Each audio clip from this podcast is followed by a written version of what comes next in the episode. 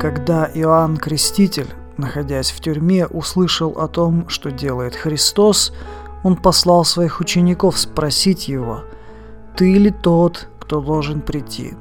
Или нам ждать кого-то другого?»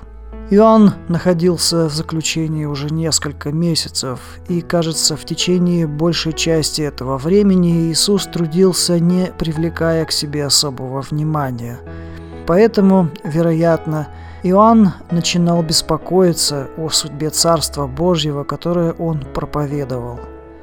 Друзья Иоанна передали Иисусу сообщение Крестителя, чтобы услышать ответ – являешься ли ты истинным освободителем или искать нам другого. Иисус заверил учеников Иоанна, что служение продолжается. Оно удивительно в своих проявлениях, хотя и не отвечает ожиданиям многих людей. Иисус им ответил, «Пойдите и расскажите Иоанну все, что вы слышите и видите. Слепые прозревают, хромые ходят, прокаженные исцеляются, глухие слышат, и бедным проповедуется радостная весть. Иисус не пытался устраивать государственные перевороты, перестраивать государство или начинать войны. Он распространял духовное царство Бога и делал это исключительно посредством проповеди всем людям. Он добавил слова «блажен, кто не соблазнится о мне», указывая на важность сохранения веры в стремлении в царство Бога. В тот момент Иисуса слушало много людей, которые помнили слова Иоанна об Иисусе как о Мессии. Иисус, в свою очередь, подтвердил статус Иоанна Крестителя как высокого посланника свыше.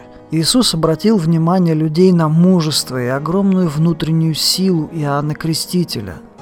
Что вы ходили смотреть в пустыню? Тростник, колеблемый ветром? Нет. Кого же вы хотели увидеть?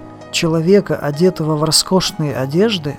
Нет, те, кто одеваются в роскошные одежды, находятся в царских дворцах. Кого же вы тогда хотели увидеть? Пророка? Да, говорю вам, даже больше, чем пророка. Это о нем написано, я пошлю вестника моего пред тобой, и он приготовит тебе путь. Однако для того, чтобы объяснить людям отличие своего учения о Царстве Бога от учения Иоанна Крестителя, Иисус объяснил, что даже если у людей нет той внутренней силы Иоанна Крестителя, ничего страшного. Дело вовсе не в силе воли или стойкости в страданиях. Говорю вам истину, среди рожденных на земле еще не было человека более великого, чем Иоанн Креститель но наименьше в небесном царстве больше его. От дней же Иоанна Крестителя до ныне царство небесное силой берется, и употребляющие усилия восхищают его. Духовное рождение человека дает ему знание о том, что он стал сыном или дочерью Бога. Пусть этому человеку не дано стать великим проповедником или подвижником – но даже в повседневных делах сам Бог действует в разуме и сердце верующего в Евангелие Царства Бога, направляя этого человека на путь добра и света. И в конце своей земной жизни такой человек знает, что будет жить вечно. Иисус также упомянул усилия, усилия искренней веры и ежедневной преданности Богу – которые необходимы для каждого человека для того, чтобы войти и оставаться в духовном царстве Бога.